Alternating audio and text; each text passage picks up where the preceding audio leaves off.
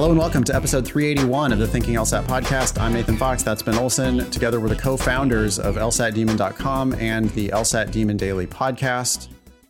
You can be LSAT famous. Get on an upcoming show by contacting us via our website, thinkinglsat.com. We love it when you share news uh, about law school admissions or the LSAT. We love it when you ask us questions. Uh, that's really the bulk of the show. we answer your questions.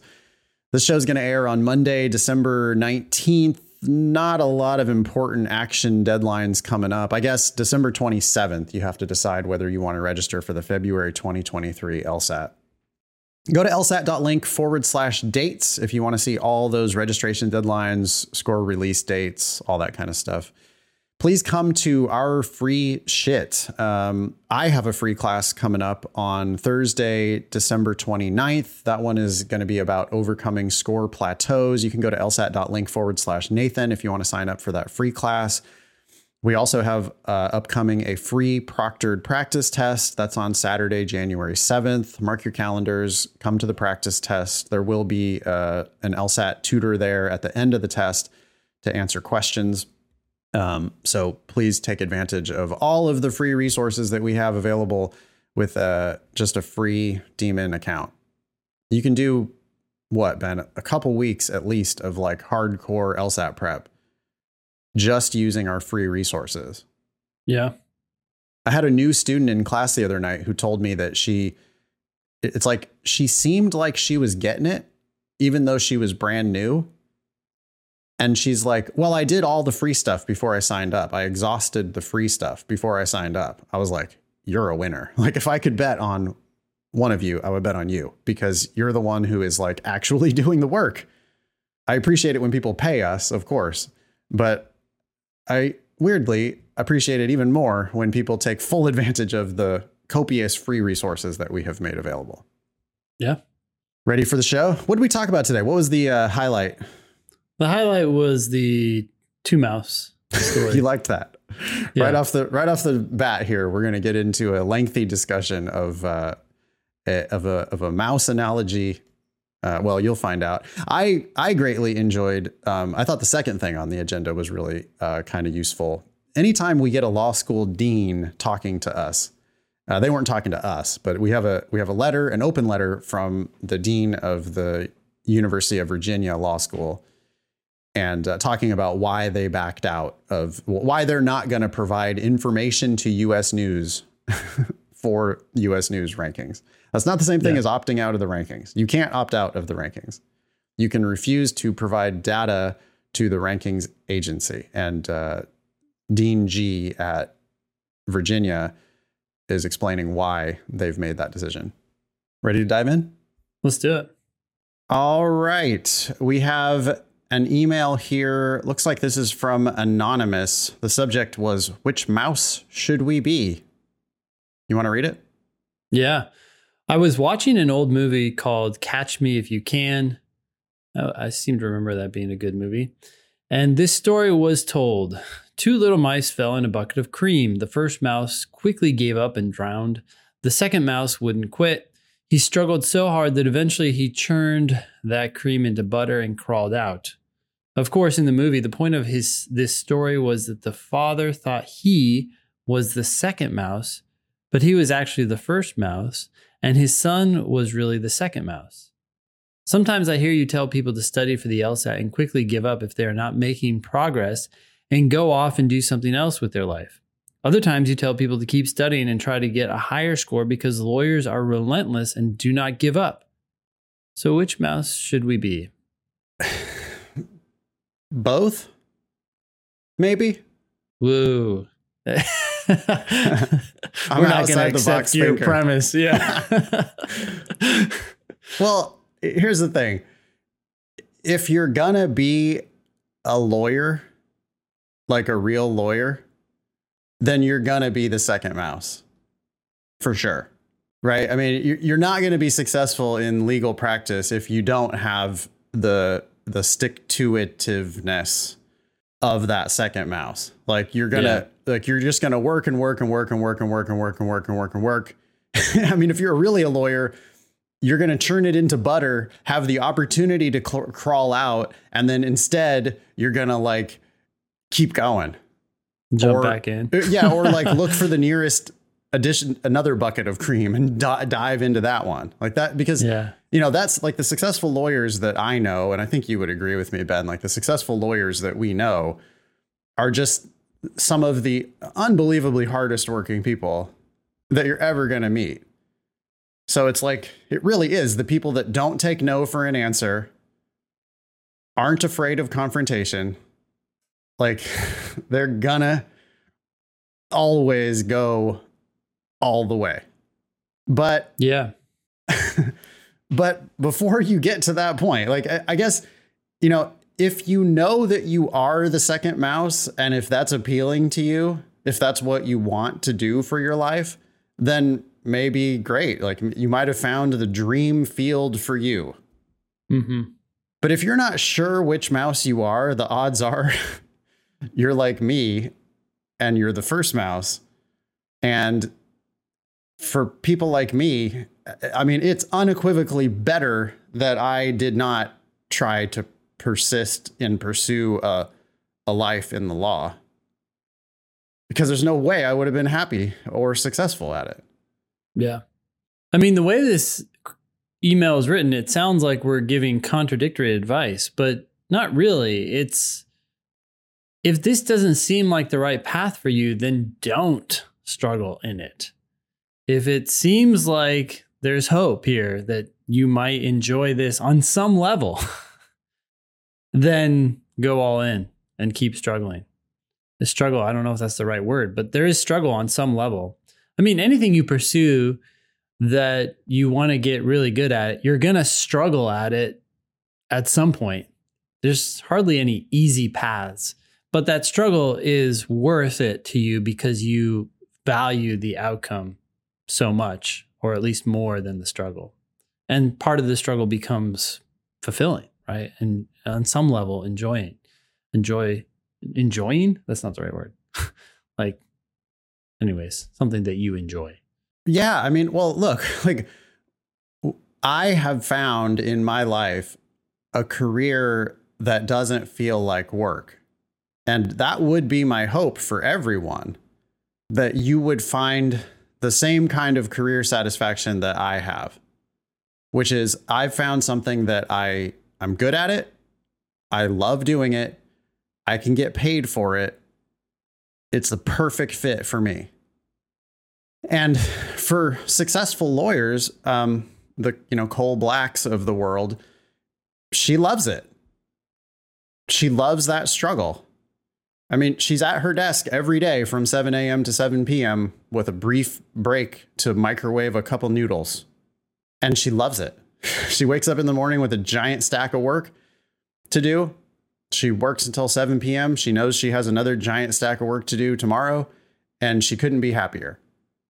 And it's tedious, detail oriented, high stakes, high pressure, but also very like super detailed, task oriented, dot your I's, cross your T's, triple check everything. You know, it's that kind of like high stakes tedium. And she Mhm. loves it. So she, that, but I mean, she's the second mouse. She's born the second mouse. And so for her, she has found work that I don't think it feels like work for her. For her, that's just her life and she loves it. That's what she wants to be doing with her life. She has said that explicitly. I want work to be the primary focus of my life. Great. Then have I got a career for you? L- Law is that's wonderful. But I don't want that. And I I hated that shit. You know, Mhm. blue booking, endlessly looking up how to format a certain citation or whatever. Like Yeah. that type of shit is not for me. And so I'm so glad that I didn't like persist in something that I hated because it would have been so much better to just recognize that, hey, in this field, I'm the first mouse. Like, I don't like this shit. Fuck it. I'm, dr- I'll drown here if that's what that is Yeah. in the metaphor. And man, I could have done that so many times in my life. You know, my first job, I was right out of college. I was a stockbroker. I, I didn't, I didn't like it. I hated it. I could have mm-hmm. been successful if I would have like really grinded it out and stuck to it. But grinding it out and sticking to it when it's not really a good fit for you, I just think that's a horrible idea. I was going to say, especially for young people, but I think it's just a horrible idea for anybody. Why would you stick with stuff that is just purely torture? Yeah. I mean, to play devil's advocate here a little bit, I think um, Angela Duckworth argues that people have to stick with something for a certain amount of time to gain enough competency to then gain interest in it. I guess she was, and she had some rule where she said, like, uh, this was for high school kids. They had to commit to something for at least, I think it was six months or maybe a year. And then they could decide not to do it. That was her rule. Because there can be a lot of this initial learning curve that can slow people down. Yeah. And, you know, that's hard too, because what you're going to spend a year or even just six months on everything you encounter. On some level, you have to decide pretty quickly that you don't like it. Otherwise, you can only dabble with so many things in your life before you find something that you like, because you're going to have to spend six months figuring out whether you like it or even a year. So I don't know if that's a good rule or not, but I think there's something there, right? You can give up too easily on something because you lack the competence enough to make that decision. The the problem with that is that it then puts you in a position where you really have to think carefully about all the things that you try. You can't just try something because you're like, well, if I try this, then I'm committed to it for a year. Yeah. And you can learn a lot even just from a week, right? Like you could try something and see some potential. You're not there yet, but you're like, okay, I see some potential. I'm going to keep going. And some things you may try for a week and be like, God, I absolutely hate this. And it would be weird to stick to that for another six months. So I don't know what to make of her rule, but there is something there. I think people can give up too easily too. Yeah. And I mean, I know a little bit about Angela. I've been listening to the um, No Stupid Questions podcast. Okay. Mm-hmm. That's uh, her and Steve Dubner, I think. Uh, From the Freakonomics Freakonomics? guy. Yeah. Yep. Uh, all my favorite podcasts are the Freakonomics Radio. Have you been listening to People I Mostly Admire? No, That's an excellent, heard of it. excellent podcast. So good. I think that one is Levitt.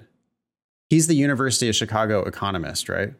Hmm, I don't know. He know. does Yeah. interviews with extremely, extremely interesting people. Hmm.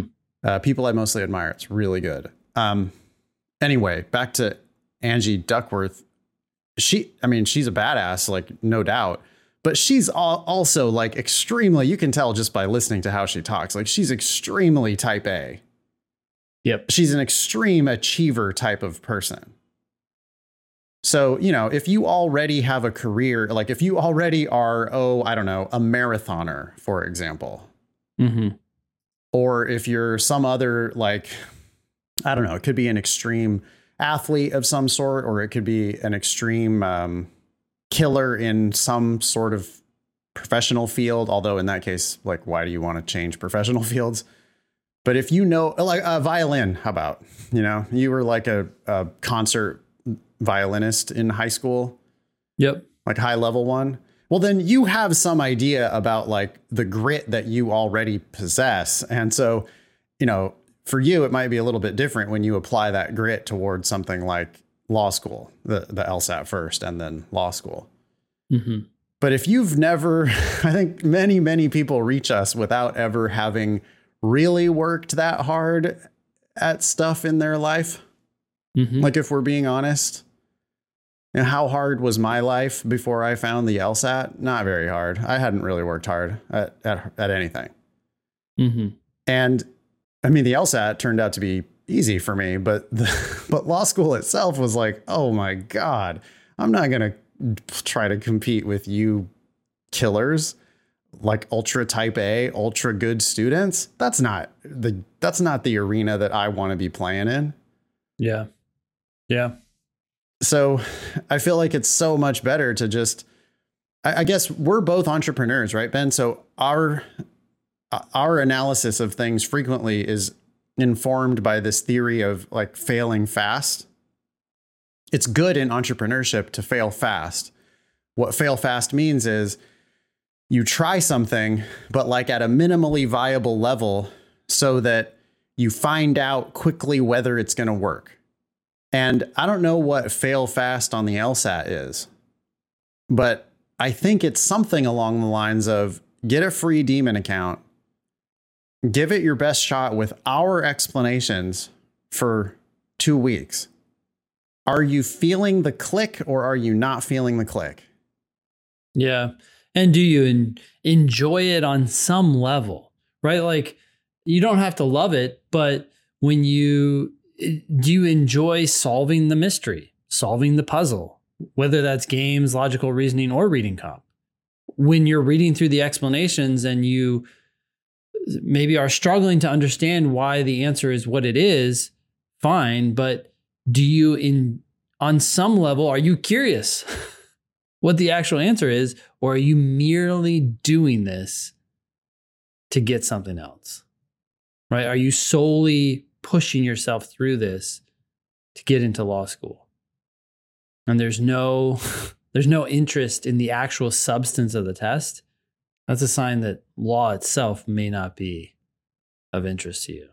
Oh, I, yeah, I agree with that a thousand percent. I mean, if you can't get interested in these little toy games, you know, like little, you can think of a reading comp, or sorry, you can think of a logic game as like a here's the laws that govern these facts, right? Yep. And here's the laws on- that govern some random unknown country. yeah, same thing on logical reasoning. It's like, well, here's a couple of rules that apply in this sure country, Yeah. and here's a conclusion that we're trying to draw under this legal system.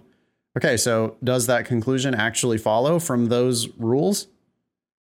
And if you can't get in there and make an argument for and against how that argument, you know, how, how that conclusion is or is not justified by those facts, if you can't get interested in that in miniature when we're explaining it on a logical reasoning question,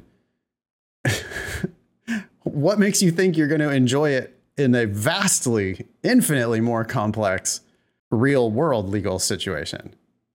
It's not going to get better. I think people freak like if you think, "Oh, I just have to overcome this LSAT and then my legal career I'll be minted as a lawyer." Well, yeah, you're that's not going to work out for you the way you think it's going to work out. The you need to think of the LSAT as like just the tip of the iceberg. That these are like miniature legal challenges that you're Yeah. going to be able to master as preparation for vastly more complex challenges that are down the road.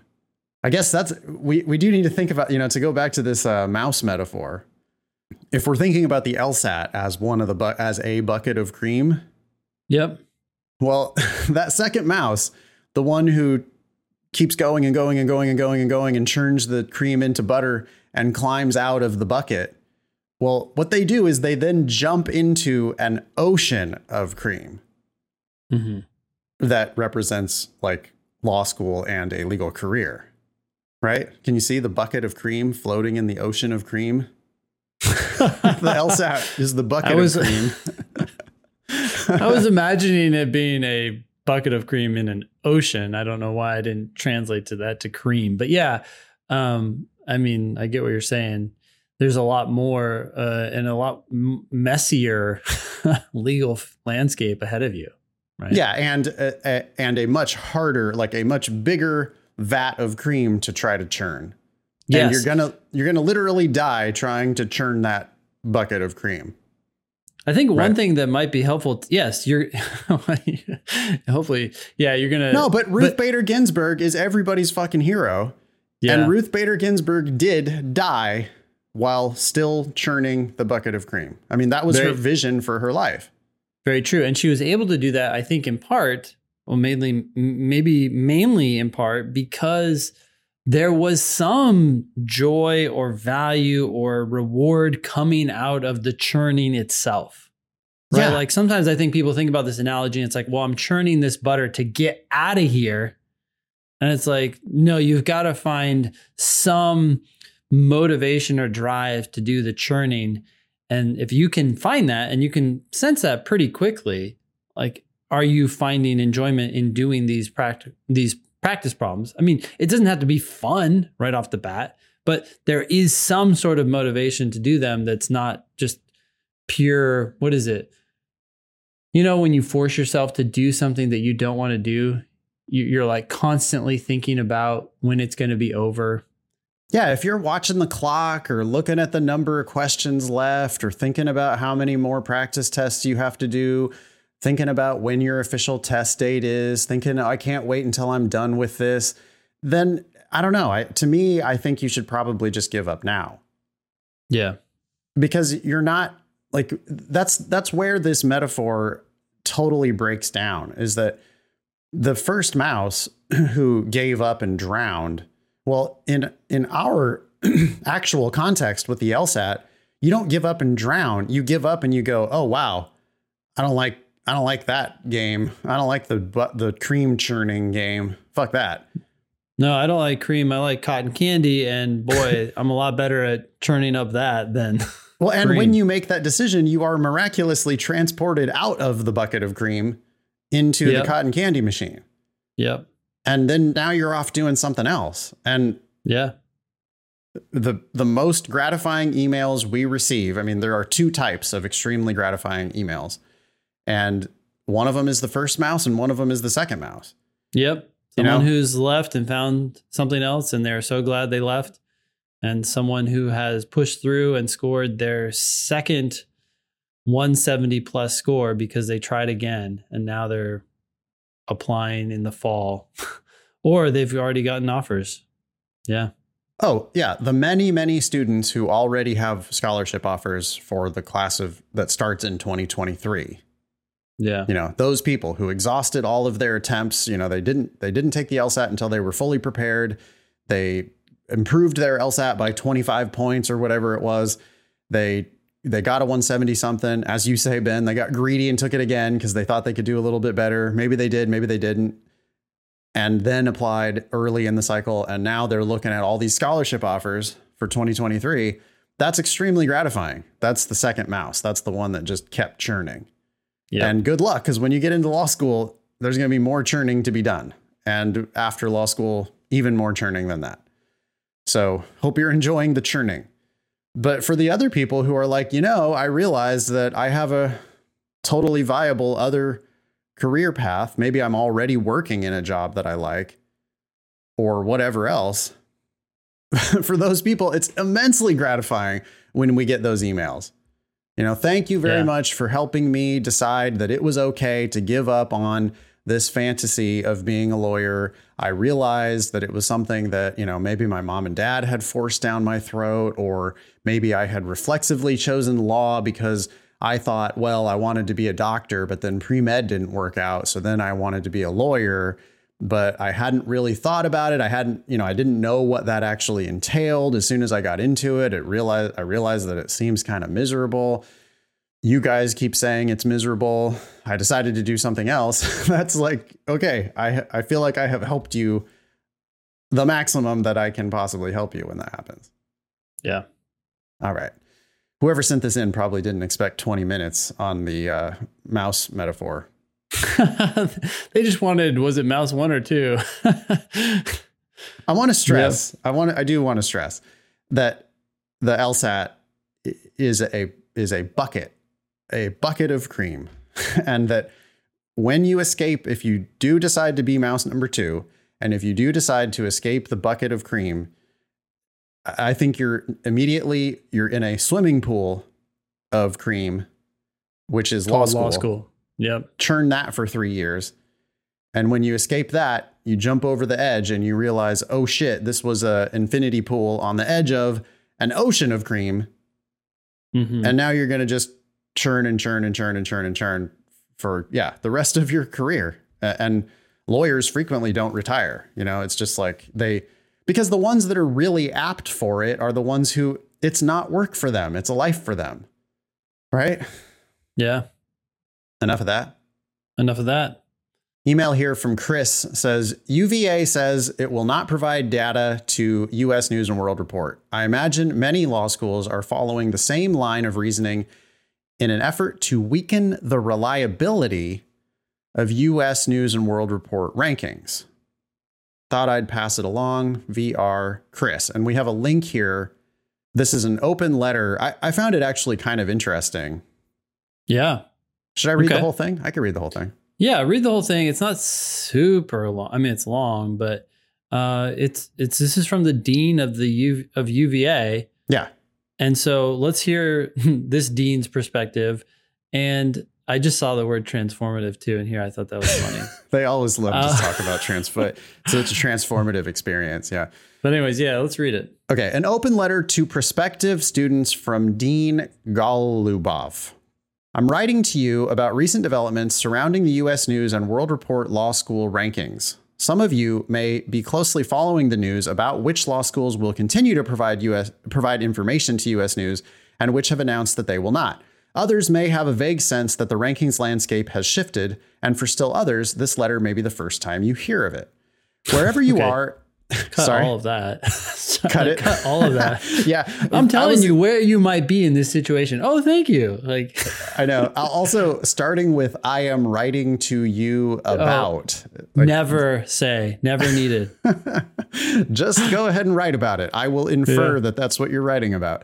Um, it's funny. These Okay. people uh, frequently. I, I think the higher they get, the less anyone is ever willing to give them an edit, or maybe they don't even ask. Like Dean No. Goluboff could have been like, Oh, "Chef's this is kiss, great. yeah. um, print it. It's ready to go." No errors. Okay. Yeah. No notes on my own document. All right. Sorry, Dean G. We don't want to. We don't even know this person. All right. Yeah, it's, this is bad. Sorry. Wherever ahead. you are in the process of considering your legal education, ugh. The process of considering your legal education. Oh my gosh. Yeah. No one Okay. edited this. Yeah. I want to draw your attention to these developments because they concern you. They concern your plans for law school and your ability to make a well informed choice about what law school you will choose to attend. Wow. Second person almost. Is that second person? Speaking directly to the reader with you. Yeah. Interesting. Yeah. Yeah. A legal education is transformative. Space em dash space. Come on. We don't put spaces around em dashes. Do we? I mean, if you do, you have to be consistent about it, but Okay. okay. It can transform how you think and it can transform your career prospects and life trajectory. It can also be expensive. No shit. Choosing a law school is a decision you should make with as much information as possible about what kind of education you will receive, what kind of community you are joining, and what kind of support for your professional dreams you can expect. You know, I wanted to read this letter, but so far I'm hating it. None of this information is like useful. It's not news, Yeah. it's relatively content free so far. I mean, it's not it's surprise free, I should say. Yeah. Like no shit, law school can be expensive or you should get as much information. Like yeah, okay, we got it. what's your what's your point here? Burying the lead is what this Yeah. is called. Yep. Rankings can provide helpful guidance, and US News has long aggregated data about law schools. That said, over reliance on a single source can distort decision making. And any given ranking is only as useful as the relevance and accuracy of the comparative information on which it is based. For some time, I and many other legal educators have suggested ways for US News to better align its rankings with the values and goals of legal education and the information applicants might find most pertinent to their law school experience. As they currently stand, the US News rankings fail to capture much of what we value at UVA facilitating access to legal education and the legal profession for students from every background, semicolon, fostering the free exchange of ideas within a community of joy, humanity, and trust, semicolon, and providing top-notch teaching by accomplished faculty, semicolon, supporting public service, semicolon, and launching our graduates into the stellar career paths of their choosing. Okay. In short, we don't like how the rankings, we don't like how the game is played with the rankings. Yeah, and like here's a whole list of all the bullshit that we think is important, but then not really explaining why US news doesn't reach like doesn't capture that stuff. And uh, I, as soon as these things start getting fluffy, I, I start to glaze over. Joy, humanity, and trust. How in the world is rankings? Are rankings supposed to assess that anyway? It it almost it starts to feel like, hey, we're losing at this game on some level, and we don't want to play. I'm sure other people are complaining about how the rankings are are being. uh, it's weird for me to be defending the rankings right now, but I'm just saying rankings are based on numbers, and all these things are somewhat, or many of these things are very subjective, not numbers based. Yeah. Well, US, uh, sorry, UVA was also not a first mover here, right? Like it was Harvard Yeah. first, Yep. and then what? Cal, Yale, Stanford, Yeah. and then eventually we heard other top 10, top 14 schools like UVA backing out of these rankings. Yeah. So it's it's kind of like a I don't know, it's a little sounds to me like a post hoc r- rationalization of like, oh yeah, we also don't like the rankings cuz UVA always Yeah. does really really good in the rankings. hmm You know, m- more maybe than the the national prestige of UVA. Like growing up in California, UVA, what? What's that? Yeah. Yeah. Whereas Harvard, Yale, you know, everybody knows those schools since birth. Anyway, this year, the US News rankings will provide less guidance than usual. A number of law schools, including nearly all of UVA's peers, have announced that they will withhold data from US News. In response, US News has said it will continue to rank all law schools but it has not said how it will account for the departed school's missing information or what changes it might make in response to the critiques law schools have articulated. Schools might move up or down the rankings, perhaps significantly, not because their quality has changed, but because US News has changed its formula in ways that are neither transparent nor meaningful. I want to Wait. push back on that. Yeah. I mean, they post exactly what percentage they give to each right. data point you can collect. look it up every year. So they haven't announced in advance what they're going to do for They're next year's rankings. Yeah. But why would they? Like what what what uh responsibility do they have to explain to Dean G here how they're going to rank law schools? Especially for a school that's refused to work with them. Well, yes, now that they have refused to work with them, then of course they're not going to reveal anything because what incentive would there be then to like play nice with us? Yeah. Also, aren't the rankings uh, like shouldn't the rankings actually be more credible if the schools are not like Participating. Yeah. tied to the rankings agency? We just saw this problem with Columbia, right? They were reporting bad information and US News was just taking it. Now US News is going to have to get its own information that seems to increase the likelihood that it will be credible information. Exactly. By limiting themselves only to the information that is available, um, and apparently a lot of information is still quite available publicly. Um, yeah, it's it's like they're going to take responsibility for gathering that information. Uh, it's yeah, I mean, you're asking like you're going and asking the foxes what they think of hen-house security. Yeah. I mean, like why why would it's almost I could make an argument that from the very beginning there should have been no contact between US News and these law schools. It should have been Yeah. like, "Oh no, we're an independent rating, ratings agency. We can't talk to you." Yeah.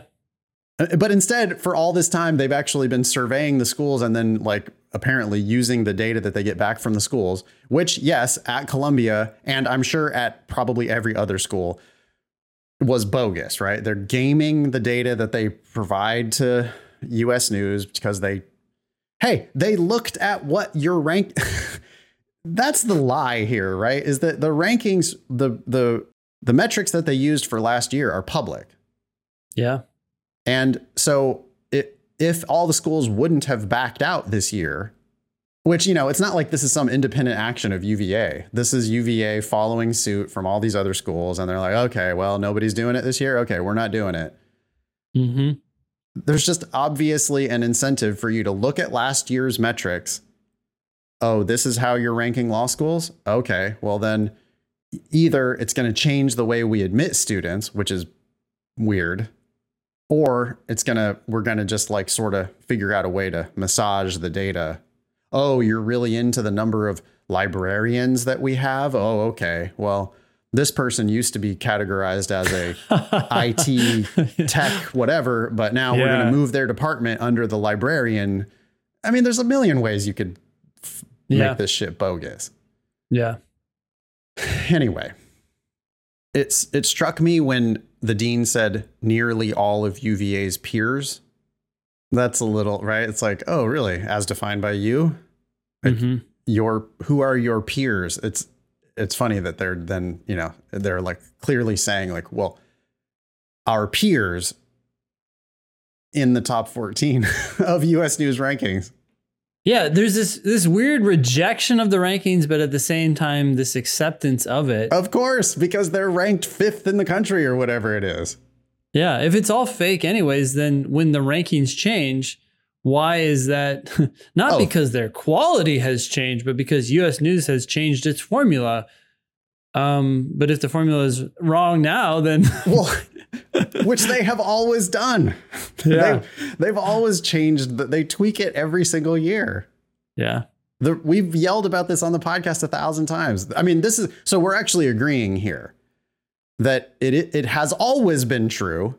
Mhm. It has nothing really to do with this. I mean, I guess this is another instance of it. The schools now all, you know, refusing to supply data. data like, yeah, okay. So eh, that's going to, well, no, the dean is specifically complaining about schools might move up and down in the rankings, not because their quality has changed, but because US News has changed its formula in ways that are neither transparent nor meaningful, which has never not been true Yeah.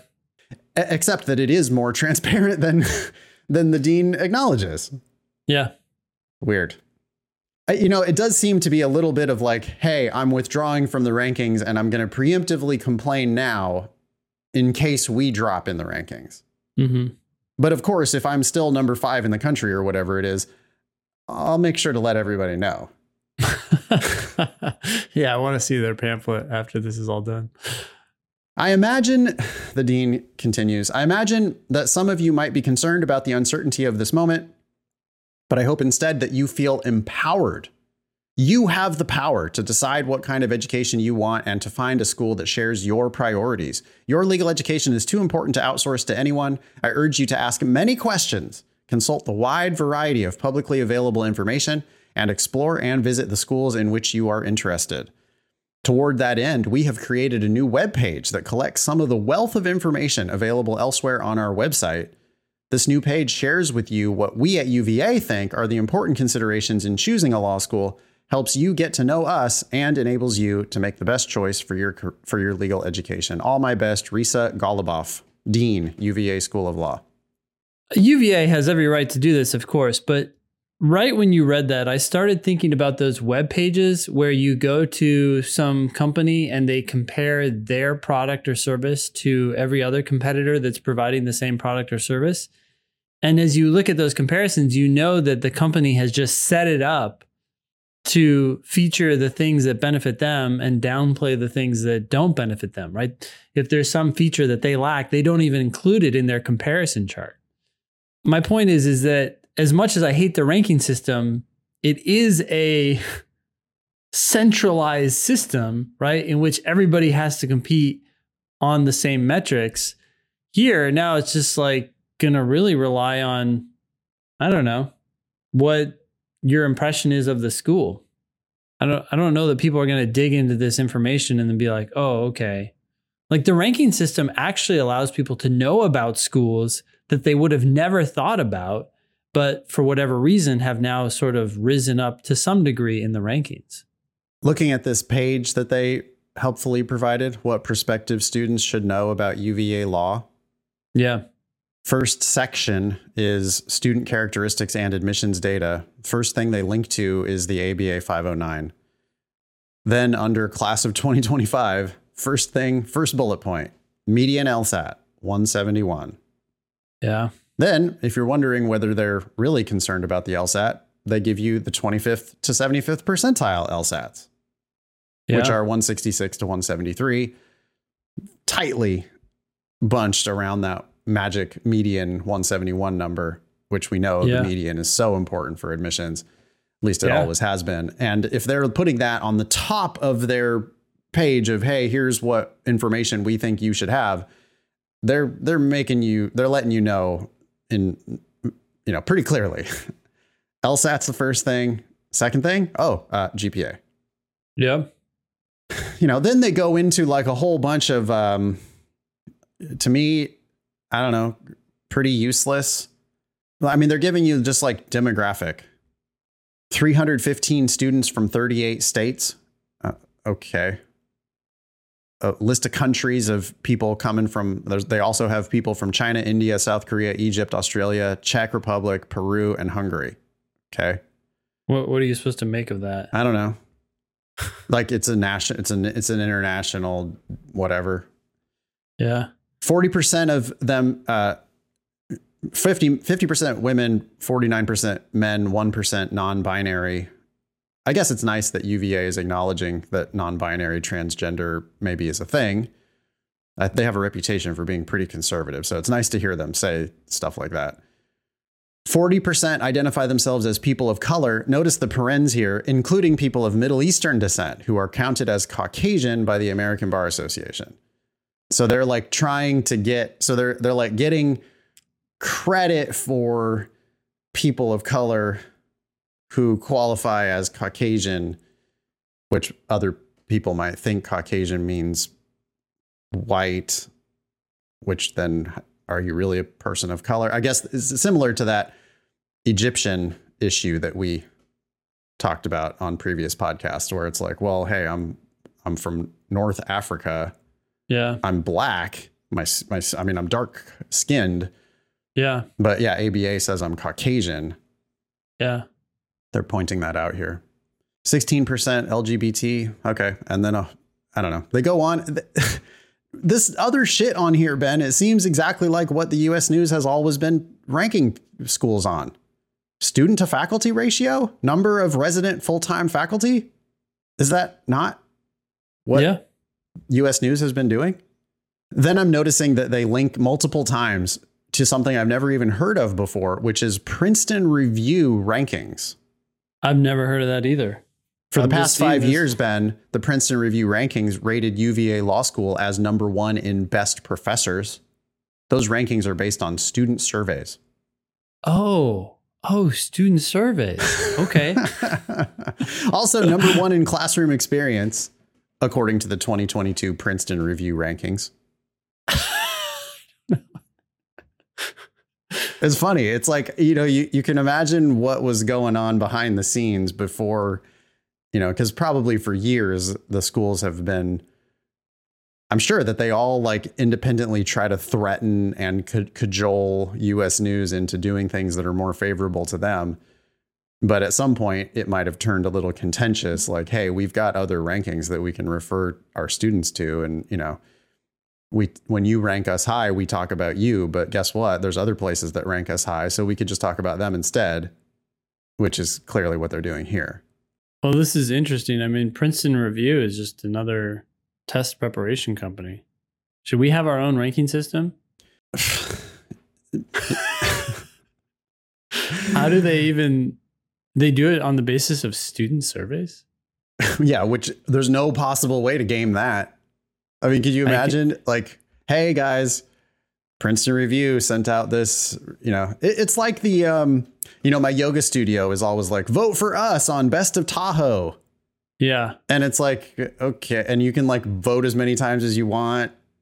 And it's just, you know, it's like, okay, well, this is a it's a popularity contest, but it's clearly riggable by just telling your people to make sure that they participate in this. So student surveys about the classroom experience. And I can imagine all, you know, UVA just like, hey guys, I know you are real busy with your finals, but I need you to fill out this survey for Princeton. I don't know. Anything else about this? I, I do have a feeling that that's probably capturing the sentiments of of many of these deans who have decided not to participate in the rankings anymore. Yeah.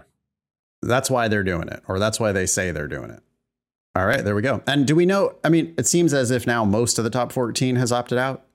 I think so. Okay. Yeah. And to be clear, that does not mean that those schools are not going to be in the rankings. I, Yeah. I just had somebody telling me the other day in class, like, well, that school's not going to be in the rankings, not going to be ranked anymore. And I'm like, no, that's not what happened. The schools are just simply not going to fill out the survey anymore for US News. That's the only thing that has happened. Yeah.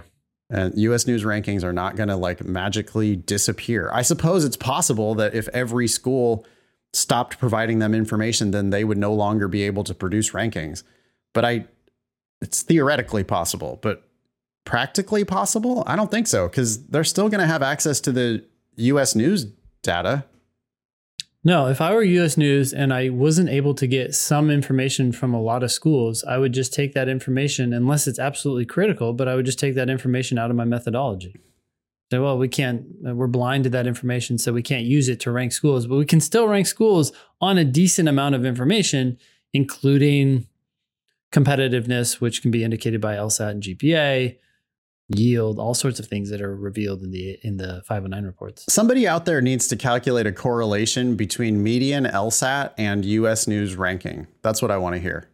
Correlation between US News, like how much of the US News ranking can be explained by LSAT. Yeah. US News says we we weight the LSAT at X percent, but the LSAT is going to also be highly correlated with lots of the other things that they're using to build their ranking. Yeah. And so I want to know some statistician out there can explain it to me. How much of the like how heavy is the LSAT actually in these rankings decisions or in the in the in fact rankings how much of it can be explained by LSAT? Yeah. I have a feeling it's pretty damn close, right?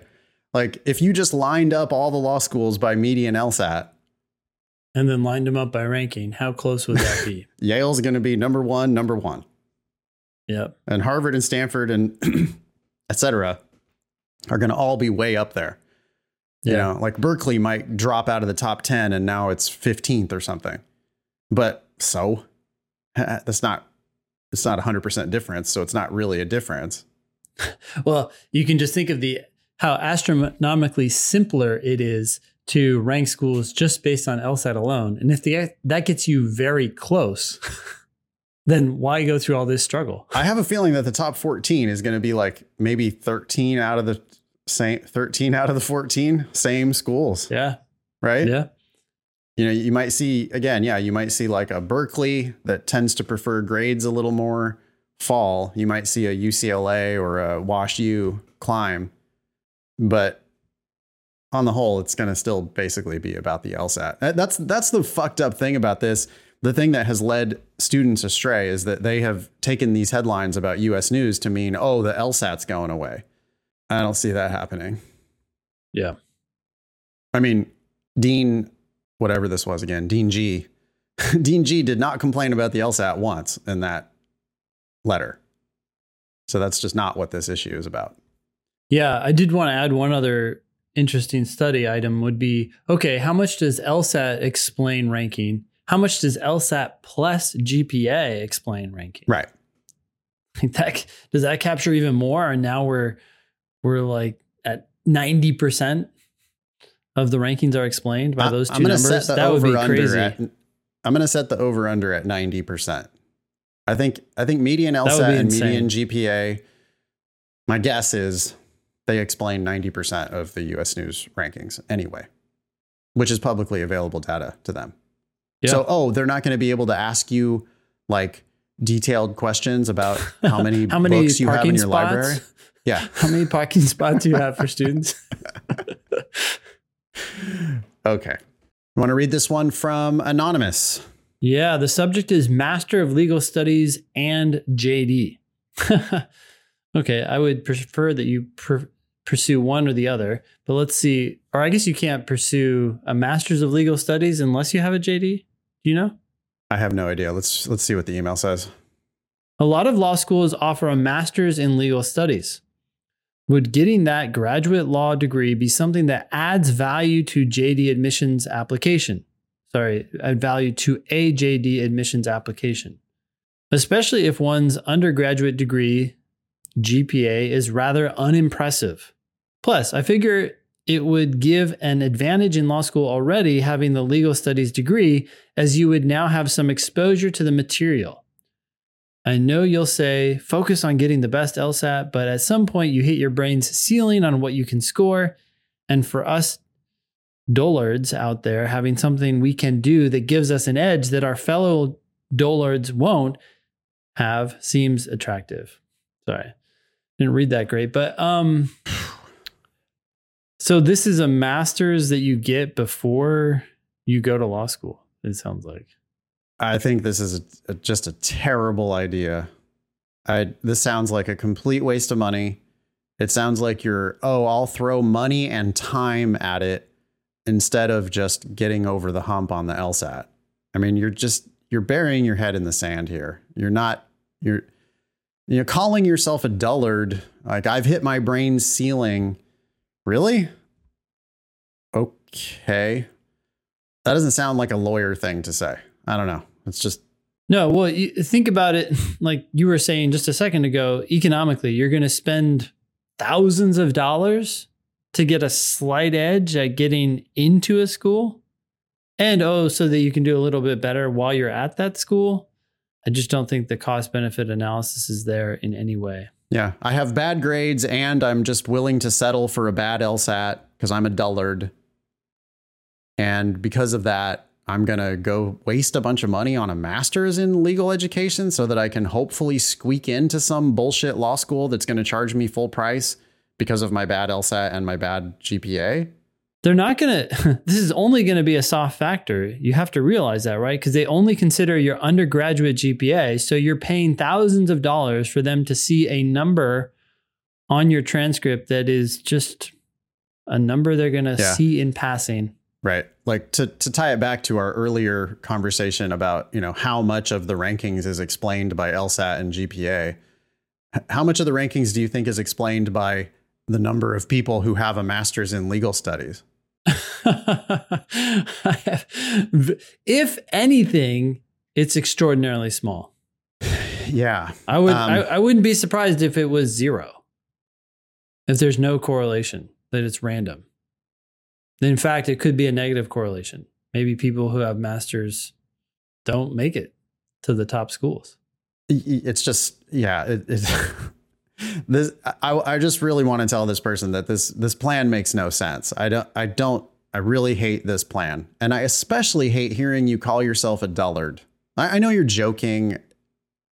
That's real bad self talk. And if you honestly think my brain has reached the limit I can't understand the LSAT. I just gotta I gotta tell you, you're I don't, you're in for a world of hurt when you go to law school because it, it's going to get more complex, not less. This is exactly what I think I was talking about earlier. You know, in our in our um, mouse one, mouse two conversation, where it's like you think that once you get over the LSAT, you're like on easy street. It seems. You think else you think law school is going to be easier for your self-described dullard brain. and, and it's not. It's going to be harder. So I I would encourage you to like let go of that idea that you're at your ceiling. Like says who? Where'd you get that? Let go of the idea that you're a dullard. You need to be able to figure out the law school admission test. I, I, I believe that this test is a an excellent test for measuring uh, how successful you're going to be in law school. Yep. Sorry if that's harsh news to hear, Anonymous. Thank you for writing in. This next a, email, yeah. Yeah, we got a support question here from Alex that says, um, Hey, what's the best way to gauge my current score range? Should I average my last 10 full four section practice tests? Should I go by the median of those 10? Should I focus on the entire range of those last 10? Thanks, Alex. What do you think about that? We get that question a lot. Yeah.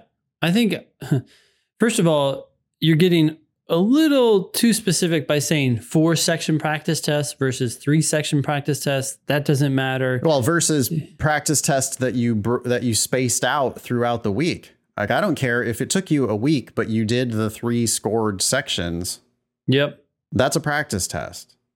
Yeah, those sections timed. Yeah, that's a practice test. So look at your last. I, I don't even think you need to look at the last 10, just the last five, six tests.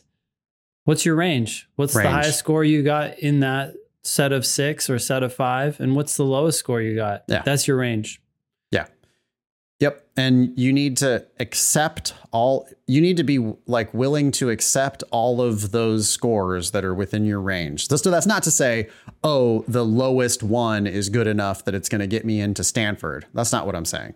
What I'm saying is you're looking at the range of the last five and you go, there's enough good ones in there that like those are getting me to Stanford or a scholarship or whatever it is that you want the bad ones, you also have to be willing to accept those. Like, okay, I understand that if I took the test tomorrow, I might get one of those numbers, and that's okay. Like, I'll probably take it again.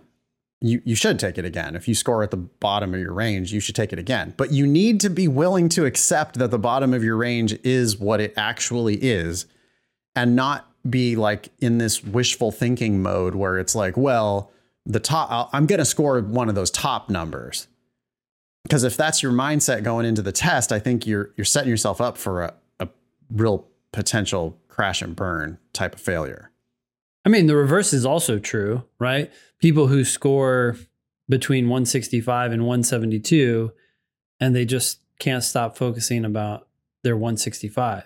It's like, hey, you're also capable of a 172. So don't discount the top of your range. right yeah you're you're going in accepting the whole range of outcomes Mm-hmm. it's like you don't hit driver on a sorry for always going back to golf but you know driver is the club that goes the farthest in the bag all right because it goes the farthest it also has the widest dispersion so when you're deciding what club to hit and you're standing on the tee you don't hit driver just because the good outcomes are better you have to also think about the bad outcomes and you have to go, okay, is it worth hitting driver here given the possibility of these bad outcomes? Now, of course, in the context of law school admissions, the bad outcomes really just kind of don't count.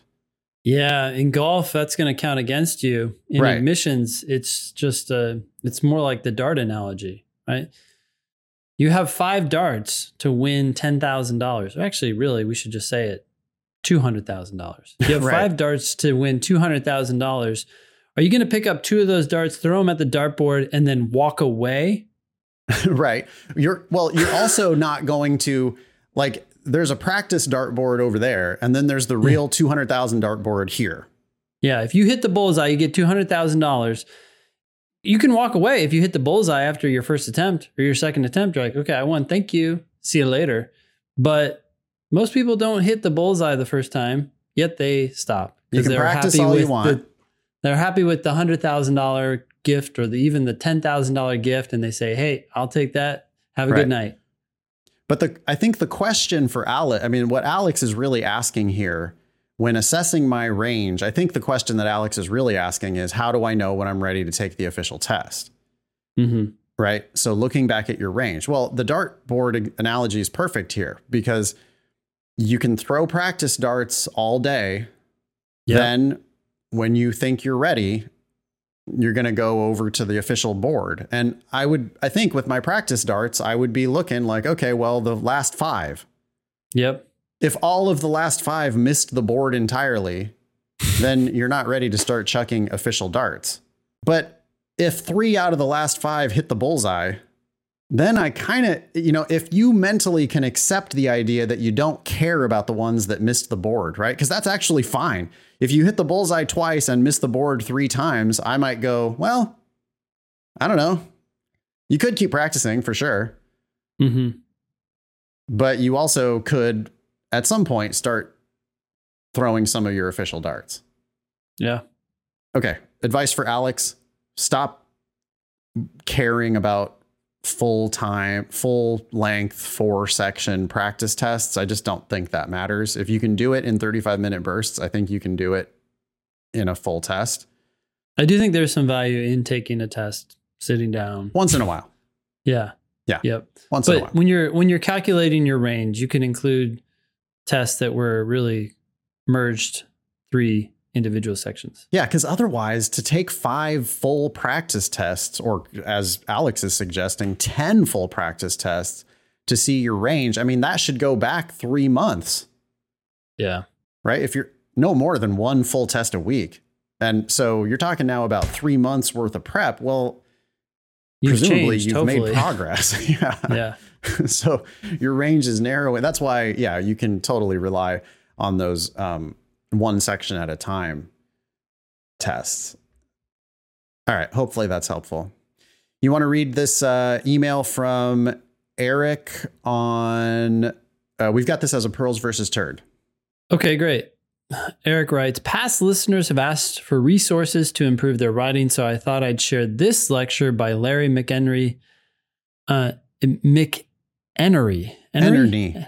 Enerny. Oh, yeah, thank you. At the University of Chicago. Okay. So, anyways, this links to a YouTube video that's over an hour long. Eric kindly provides us a summary. Here is the summary Good writing is valuable to its readers. We develop bad writing habits as students because we cheat to create that value. We literally pay our readers to read our work. Stop So, there. as students, yeah. yeah. Yeah. Explain that. Yeah. So as students, we are paying our professors to read the homework assignments that we have written. Or graduate other words- teaching assistants. Yeah. Whoever we we are paying them to read what we have written in part because our writing is not worthy of being read for free. Yeah, if somebody wanted to read it for free, or even better, if somebody wanted to pay you to write it, you could just go get paid to write it. But yeah, in school, that's what we're doing. We're paying people to read our shit. Yep. We're paying others for the opportunity to write instead of them paying us for our writing. Right. Anyways, Eric continues, but the opposite is true in the professional world where we expect to be paid for our work. That only happens if our writing is valuable to our readers. Professional writers often signal the value of their work with an introduction that boils down to here's what you think about X, here's why you're wrong. So, in that situation, I mean, if that's true, I don't know if that's how most writing is Yeah, often. deemed valuable, but you're cha- you're you're giving something of value, specifically information, to someone and changing the way they think about the world, right? So that can be valuable to them, especially if you have something valuable to say. Yeah, it's a powerful signal there too when you say, here's what you think about X. Yeah, I find that useful in the classroom a lot. You know, like somebody starts asking a question and then I can already tell that they think this weird thing. And if I'm able to say to them, I pretty sure you think XYZ, is that right? Mm-hmm. And then I can explain it's like I guess you're signaling expertise there when you you're actually also do- signaling understanding, right? No one wants to be told unless they are understood. Right. Right. Yeah. Yeah. You get me. You understand what's in my head. But then also it's like, wow, how does this person understand what's in my head? They really know what they're talking about. Eric continues on LSAT reading comp. I now like to ask, why did the author expect to get paid for this passage? Why would some people pay actual dollars to read this? This is just a different way of framing the main point question, but it helps me cut through the fluff and pick out the really important stuff. Okay. I like it. I, I like it as a as another way of getting at. I wrote a long time ago in my first LSAT book. I wrote, "Why are you wasting my time with this?" As a response to any reading comp passage. That's Mhm. always been in my head. Like another way of saying, I think the same thing. Why are you wasting my time with this? What's your fucking point? What are you intending me to get out of this document? hmm And Eric is saying another way, maybe it's a little bit nicer way of saying it, but it's like, hey, what was the author how did they like what was the value that they intended to convey here yeah i don't think you need to go all the way into it to think about like who the writer is or who they might have been working for or whatever. But what we're it's just another way of teasing out hey we're looking for what's your main point here? Like what are you trying to sell? That's another way of saying it right? What are you selling here? When you're selling mm-hmm. something you're trying to get paid. Yeah. What did you want to say about this?